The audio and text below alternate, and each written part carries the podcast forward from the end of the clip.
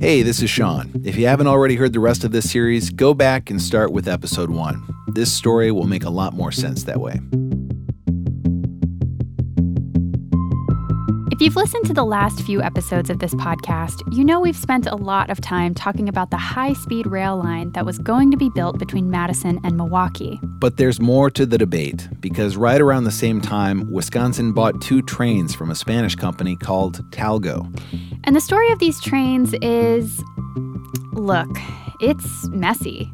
In a way, these trains are the physical reminder of the debate Wisconsin had almost a decade ago. And these trains, they're not even in Wisconsin. So, we went to find them. According to Google Maps, we're about four minutes away. And I'm pretty nervous.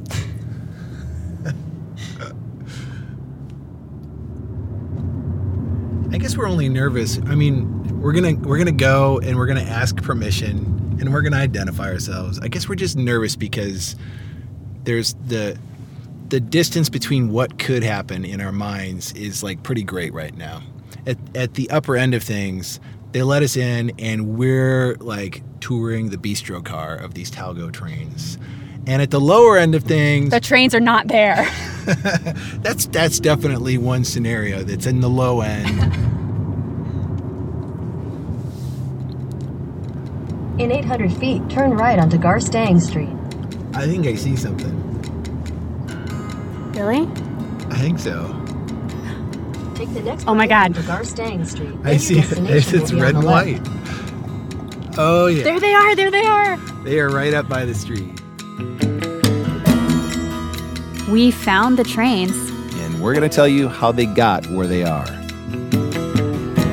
From Wisconsin Public Radio, I'm Bridget Bowden. And I'm Sean Johnson. This is Derailed.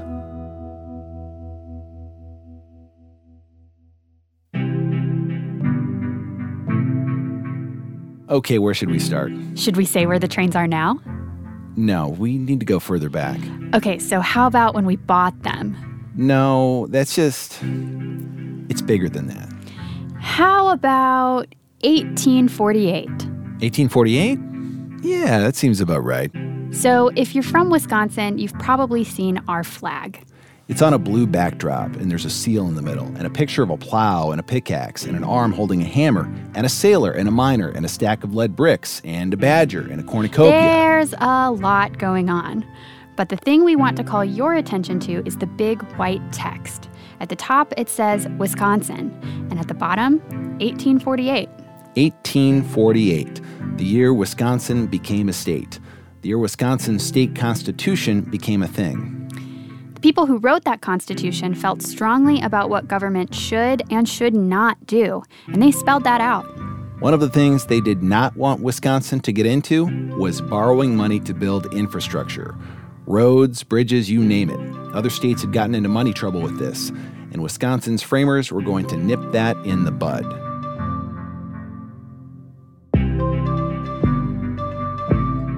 So let's fast forward here. Times change. What people expect government to do changes, and voters start amending the Wisconsin Constitution. At first, they say it's okay if the state borrows for highways, and then they decide the state can borrow for forests and airports and port facilities. But even up until just a few decades ago, there was one thing the state of Wisconsin could not borrow for. railroads. And Joe Czarnezki wanted to change that. In 1989, he was a Democratic state senator from Milwaukee. He wanted to see more transit, and to get there, he thought the state needed to help. So he introduced a proposal to end Wisconsin's 141 year old ban on borrowing for railroads. And in 1992, voters passed it. I don't know if we were visionaries, but uh, it certainly was uh, something where we were looking towards the future. One year later, State Representative Spencer Black, a Madison Democrat, wanted to put this borrowing power to use. because I was concerned about transportation policies. I felt it was too oriented towards building large new highways. It was neglecting non automotive transportation, uh, such as transit and rail transit. So Spencer Black sponsored a plan that would give the state the power to borrow up to $50 million for railroads. And to increase the chances of it passing, he added it to the state budget. Now, that budget still needed to be voted on by the entire legislature. And the story of the day that happens is pretty interesting. So get this the day the budget is up for a final vote, a 25 year old lawmaker is sworn in. He's just won a special election for an open assembly seat in the Milwaukee suburbs. His name is Scott Walker, the future governor who will one day vow to kill Wisconsin's high speed rail line. And on Scott Walker's very first day in office, he's not just there to pose for pictures and shake hands. He gets to vote on the biggest bill of all, the budget bill. And Scott Walker votes yes on the entire budget, including the $50 million in railroad bonding. With Scott Walker's help, the budget bill passes. Wisconsin can get into the railroad business.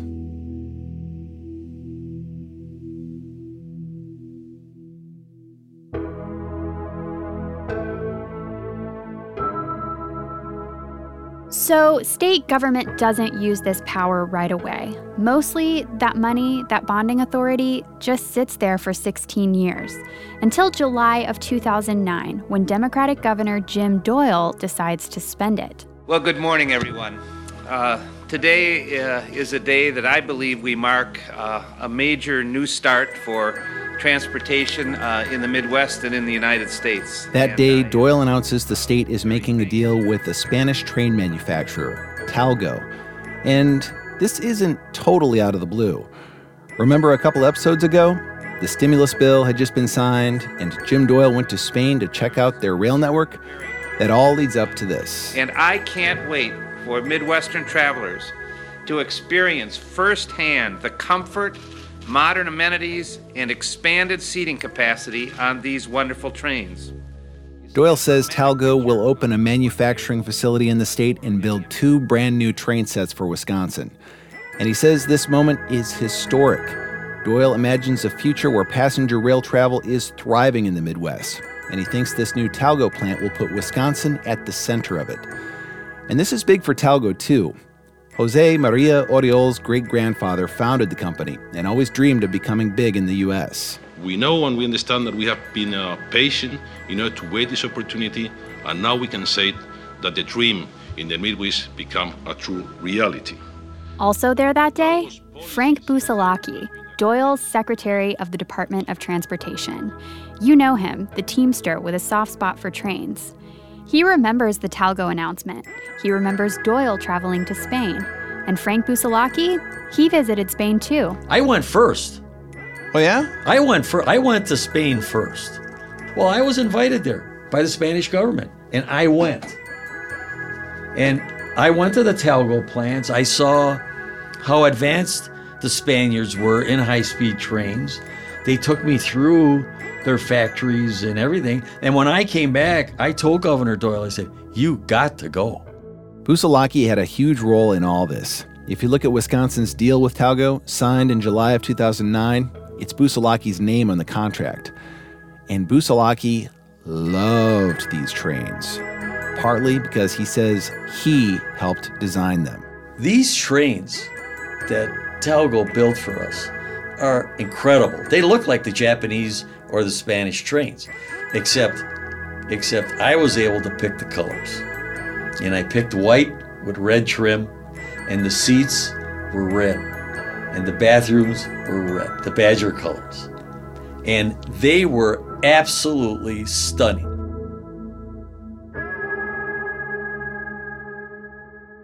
So, at this point in the story, you know how Jim Doyle and Frank Busalacchi feel about these trains. But the deal isn't completely final yet. It has to get voted on by state lawmakers. And this will be the first time that Republicans and Democrats will get to debate this in public. It happens in the Wisconsin State Legislature's Budget Committee, the Joint Committee on Finance. Busalacchi was there to answer the committee's questions. Hi, Senator. How are you? Hi, how are you, Secretary? Good, good. The, uh, the, the reason for the purchase of the train sets, quite frankly, is, is they're needed. But before we get into that, a little bit about the legislature's budget committee. It's the most powerful committee in Wisconsin state government. Lawmakers fight for a seat on it. There are 16 members, and at this point in 2009, Democrats run it just like they run everything else. So you might expect that Busalacchi would get a warm welcome here at this unveiling of Talgo. But it doesn't exactly go that way.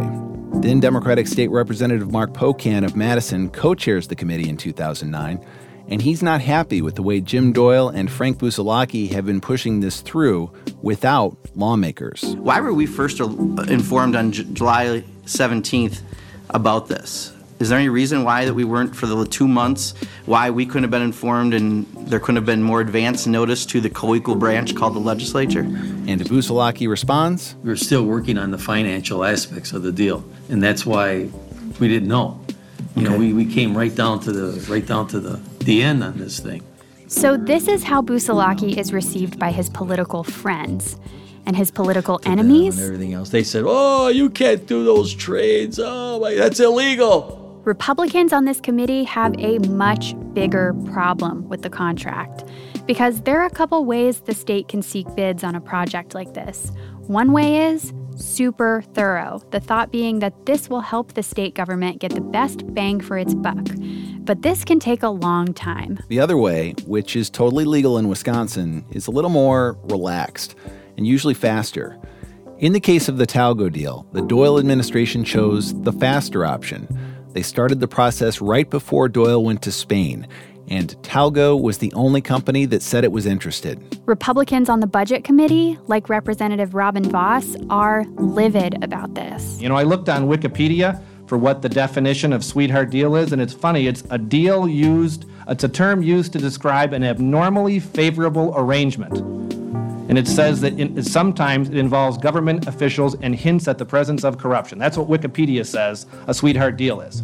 I cannot imagine a better definition in the state of Wisconsin for a sweetheart deal than the one you are presenting to us today. But Busalacchi tells Vos the Doyle administration followed the letter of the law. I suppose I could go to a dictionary and, and come up with all kinds of quotes myself, but I'm not going to do that. We didn't, the governor didn't, nobody did anything wrong here.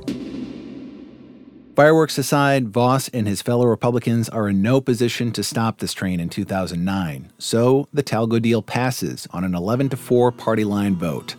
The state can now officially use that nearly $50 million in rail bonding to build these trains in Wisconsin.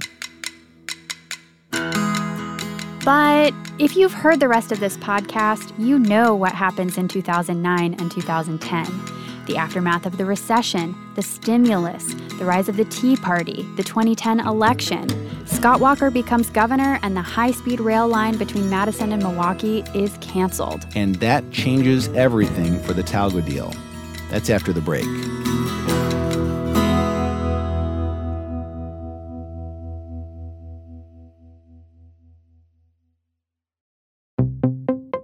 Fast forward to 2012. By this time, Scott Walker has been governor for more than a year, and at this point, he's about to face a recall election because Scott Walker's first year has been eventful, to say the least. His signature law that undercut the power of unions drew tens of thousands of protesters to the Capitol. Walker has a powerful ally in all of this the Wisconsin state legislature, because the legislature is now more Republican than it's been for decades. Now, the Budget Committee is reviewing the Talgo deal again, and the circumstances couldn't be more different. Robin Vos, the state representative who was giving Busalacchi a hard time about sweetheart deals back in 2009, he's running the Budget Committee now. And Republicans have a 12 to 4 majority. Yeah. We are now on to agenda item number five. Uh, this is a request from the Department of Transportation. Uh, the Department of Transportation is asking the Budget Committee for $2.5 million toward a permanent maintenance facility for Wisconsin's Talgo trains. This was always part of the deal with Talgo. It's their business model. If you want their trains, you pay for their maintenance. Technically speaking, Scott Walker's Department of Transportation is asking the Budget Committee to vote yes at this meeting because it has to. Wisconsin has a contract with Talgo, and that contract includes this maintenance facility. Mark Gottlieb is Walker's transportation secretary at the time. We had a contract, and it was the administration's job, in my opinion, to execute that contract and fulfill the state's obligation on it unless and until the legislature told us that they were going to exercise their authority not to appropriate the money. Translation? The Walker administration would keep its end of the Talgo deal unless the legislature decides to break it. Now, when lawmakers vote on this stuff, they have to get their information from somewhere. And in the case of the Talgo deal, they asked Mark Gottlieb's Department of Transportation to crunch the numbers. By this time, the trains themselves are just about ready, but the rail line between Madison and Milwaukee is already dead. So the DOT is studying how much it would cost to run these trains just between Milwaukee and Chicago. And that inflates the costs. It's really hard to run a railroad when you only have two trains. According to the DOT study, running and maintaining two new Talgo trains from Milwaukee to Chicago will cost $10 million more each year than keeping the state's old Amtrak trains. $10 million. Republican lawmakers, like Robin Vos, have heard enough. I do not believe that it is my responsibility to just turn the blind eye and say because someone before me signed a sweetheart deal for whatever political reason they chose to do it. It's not my job to fulfill a bad contract to do something that is a bad decision for the state. Democrats, like Representative Cory Mason, push back. We asked them to come here. We signed a contract with them in good faith. And they're assembling these cars in Wisconsin. But remember, by this point in 2012, Wisconsin Democrats are basically powerless. So Cory Mason knows he's going to lose on this vote. And he knows that means the state is headed to court. And the losers will be the Wisconsin residents who will lose their jobs, our relationship with an international company that wants to do business here, and the taxpayers that'll have to pick up the tab for this lawsuit for your reckless action here today. But the Budget Committee votes along party lines to deny this funding, and that sets off a chain reaction. About a month later, Talgo sends Gottlieb an invoice for the trains. A few months after that, they send a notice of default. On November 1st, Talgo terminates the contract. The next day, they sue, alleging the state of Wisconsin owes them money for these trains. And Talgo says the trains themselves belong to them. The state of Wisconsin fights this in court for almost three years, until August of 2015, when the two sides settle. Under the terms of the settlement, Wisconsin will pay Talgo the full cost of the trains, about $50 million. And Talgo gets to keep the trains, too. Mark Gottlieb says he wishes things would have turned out differently. It, it brings me no joy. The I mean, the way things, the way things turned out. I mean, you, you never want to see a resource go to waste. You never want to see money, you know, spent um, to no fruitful purpose. But Gottlieb says the fate of the Talgo trains was sealed when Walker made the decision to kill the Madison to Milwaukee line. Now, if it had been his call, would Mark Gottlieb, Scott Walker's transportation secretary, have killed the Madison to Milwaukee line? Once the grant was obtained, uh, I would have probably, if it had been my decision, I would have probably gone ahead and built it. But it wasn't his call. And Gottlieb says he's not surprised that this train didn't work out. People say, well, boy, I went to Europe and I rode on these trains and it was really great. And I've ridden the high speed rail in Europe and I've seen it in Asia and it's great. It's great. But that ain't the United States.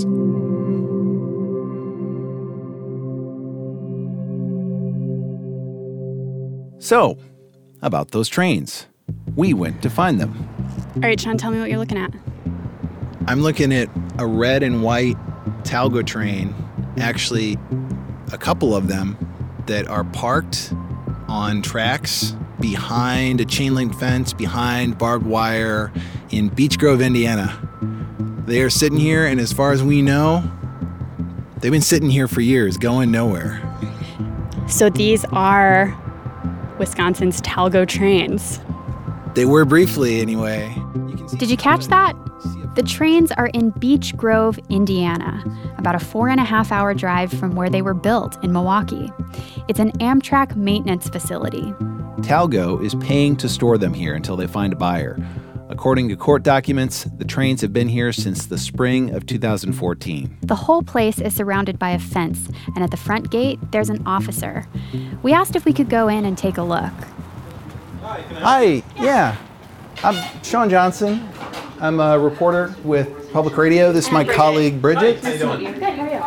Um, we're doing a story about trains, and we're like really interested in those red and white trains that you got parked out there. Talgo train. Yeah. Can we just go look at those? No, you No? can't come on the property. Really? Okay. You might talk to. Uh, In case you missed that, we asked to step on the other side of the fence, and the officer said no. But here's the good news there's a spot in this parking lot where the chain link fence gets really close to these trains. We checked it out. So we're looking at two big warehouses, and one of them says 1910, the other says 1907. And this is where Amtrak does maintenance on their trains. And now, for the last five years, these two bright red and white trains have been right out in front.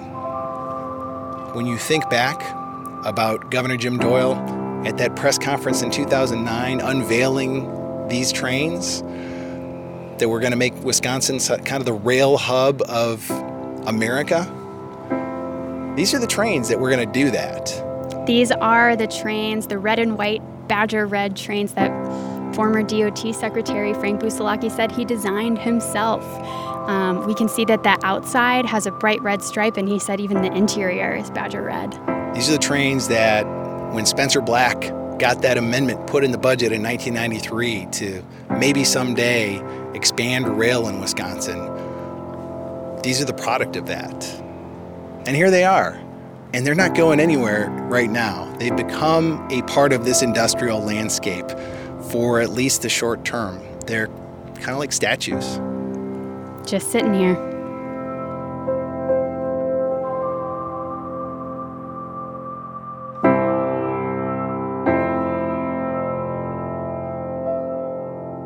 Looking at these trains is a little surreal for us because we're from Wisconsin. It's sort of weird to be up close and personal with these objects that made so many people so mad, and they're just sitting there. So, are these Talgo trains just going to sit, stuck here forever in train purgatory? Like everything else in the Talgo story, the answer is complicated. There's a chance that these two trains could be sent to run on the Amtrak Cascades line through Washington and Oregon. But as of the recording of this podcast, Wisconsin's trains are still going nowhere.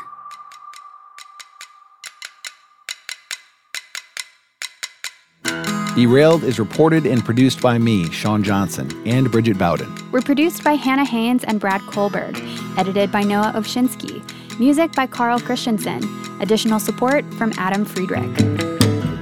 Digital editing by Jenny Peak. Special thanks to Corrine Hess, WFYI, and Erica Irish. You can subscribe to Derailed on Apple Podcasts, Google Play, Stitcher, and other podcast apps. If you like the show, make sure to give us a good rating. It'll help more people find us. You can see more at wpr.org slash derailed.